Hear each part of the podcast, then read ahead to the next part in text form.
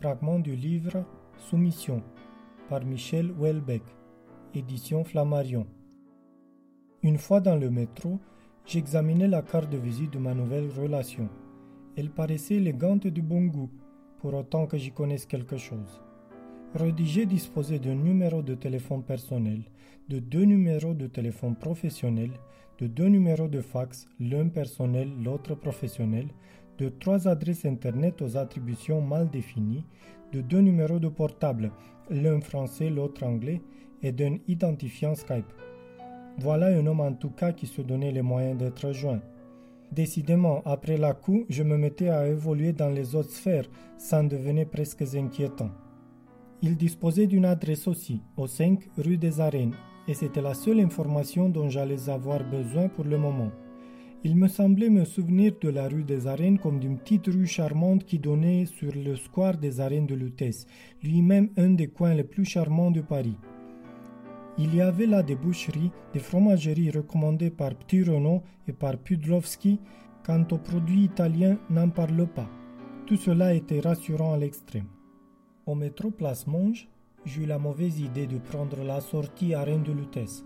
Certes, sur le plan topographique, c'était justifié, je débouchais directement rue des Arènes.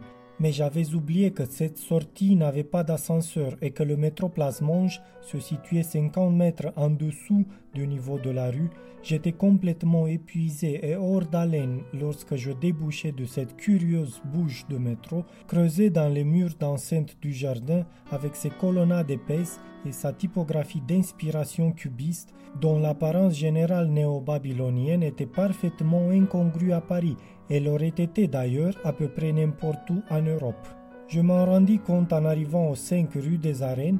Rédigé n'habitait pas seulement dans une rue charmante du 5e arrondissement, il habitait une maison particulière dans une rue charmante du 5e arrondissement, et mieux encore, il habitait une maison particulière historique. Le numéro 5 n'était autre que cette invraisemblable construction néo-gothique, flanquée d'une tourelle carrée, voulant évoquer un donjon d'angle où Jean Paulhan avait vécu de 1940 à sa mort en 1968. À titre personnel, je n'avais jamais pu supporter Jean Paulhan, son côté éminence grise, aussi bien que ses œuvres, mais il fallait bien reconnaître qu'il avait été l'un des personnages les plus puissants de l'édition française d'après-guerre et qu'il avait vécu dans une très belle maison.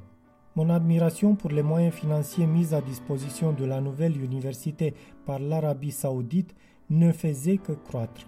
Je sonnai et fus accueilli par un majordome dont le costume blanc crème avec une veste à col Mao évoquait un peu l'habillement de l'ancien dictateur Gaddafi. Je me présentai, il s'inclina légèrement, j'étais en effet attendu. Il me demanda de patienter dans un petit hall éclairé de vitraux pendant qu'il allait prévenir le professeur Rédigé. J'attendais depuis 2 ou 3 minutes lorsqu'une porte s'ouvrit sur la gauche et qu'une fille d'une quinzaine d'années, vêtue d'une jean taille basse et d'un t-shirt Hello Kitty, entra dans la pièce. Ses longs cheveux noirs flottaient librement sur ses épaules. En m'apercevant, elle poussa un hurlement, tenta maladroitement de dissimuler son visage de ses mains et rebroussa chemin en courant. Au même instant, Rédigé fit son apparition sur le palier supérieur et descendit l'escalier à ma rencontre. Il avait assisté à l'incident et eut un geste résigné en me tendant la main. « C'est Aïcha, ma nouvelle épouse. Elle va être très gênée parce que vous n'auriez pas dû la voir sans voile. Je suis vraiment désolé. Non, ne vous excusez pas, c'est de sa faute. » Elle aurait dû demander s'il y avait une invitée avant de passer par le hall d'entrée. Enfin, elle n'est pas encore habituée à la maison, elle s'y fera. Oui, elle a l'air très jeune.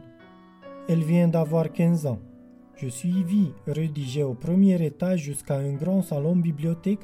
Les murs étaient très hauts, la hauteur sous plafond devait approcher les 5 mètres. C'était un fragment du livre « Soumission » par Michel Houellebecq. Lecture George Harry Popescu.